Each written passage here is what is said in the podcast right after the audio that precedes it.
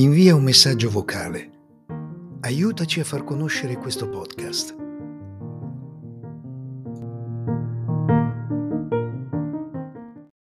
Sei banditi molto temuti e potenti, viventi di rapina, rubando e assassinando sempre, abitavano in una casa sul monte.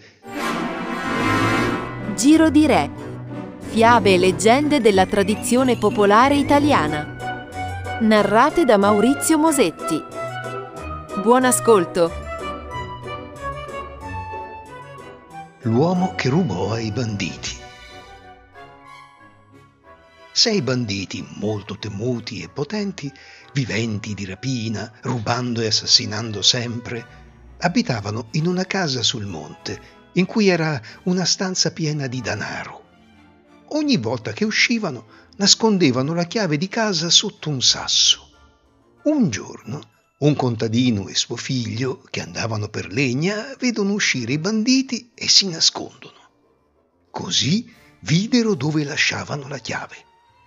Quando i banditi furono lontani, i due presero la chiave di sotto la pietra, aprirono, si riempirono le tasche di quattrini e poi chiusero, rimisero la chiave a posto e via al paese tutti contenti. L'indomani padre e figlio rubarono ancora ai banditi e il giorno dopo lo stesso. Il terzo giorno il figlio, appena aperta la porta, cascò in un pozzo pieno di melma che i banditi avevano scavato apposta sotto alla soglia. Il babbo provò a tirar su il figlio, ma non ci riusciva. Aveva paura che arrivassero i banditi e che trovando il figlio riconoscessero anche lui. Allora tagliò la testa al figlio e se la portò a casa. Quando tornarono i banditi, trovarono un morto nel pozzo, ma non poterono sapere chi era, perché era senza testa. E pensarono di appenderlo a un albero secco in cima al monte, lasciando uno di guardia per vedere chi veniva a piangerlo. Il babbo voleva il cadavere del figlio e andò a domandare consiglio a una mainarscia, una maga, che gli disse cosa doveva fare. Va di notte, arriva fin quasi sotto l'albero secco e si nasconde. E un altro suo figlio si nasconde dall'altra parte del monte. E con due tavolette di legno batte facendo il rumore di due montoni che cozzano. Il bandito che faceva la guardia al morto era tutto il giorno che non mangiava. E a sentire quei colpi va a vedere se acchiappa quei montoni per farseli arrosto.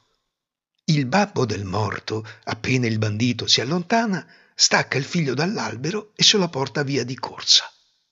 I banditi, saputo il fatto, volevano vendicarsi a tutti i costi del compagno del morto, ma non riuscivano a scoprirlo. Un giorno, passato molto tempo, scesero al villaggio per affari e seppero che uno del luogo s'era arricchito da poco. Ed era proprio il babbo del morto. Subito i banditi ordinarono ad un bottaio sei botti grandi con un fondo a coperchio ed entrarono ognuno in una botte, tutti armati.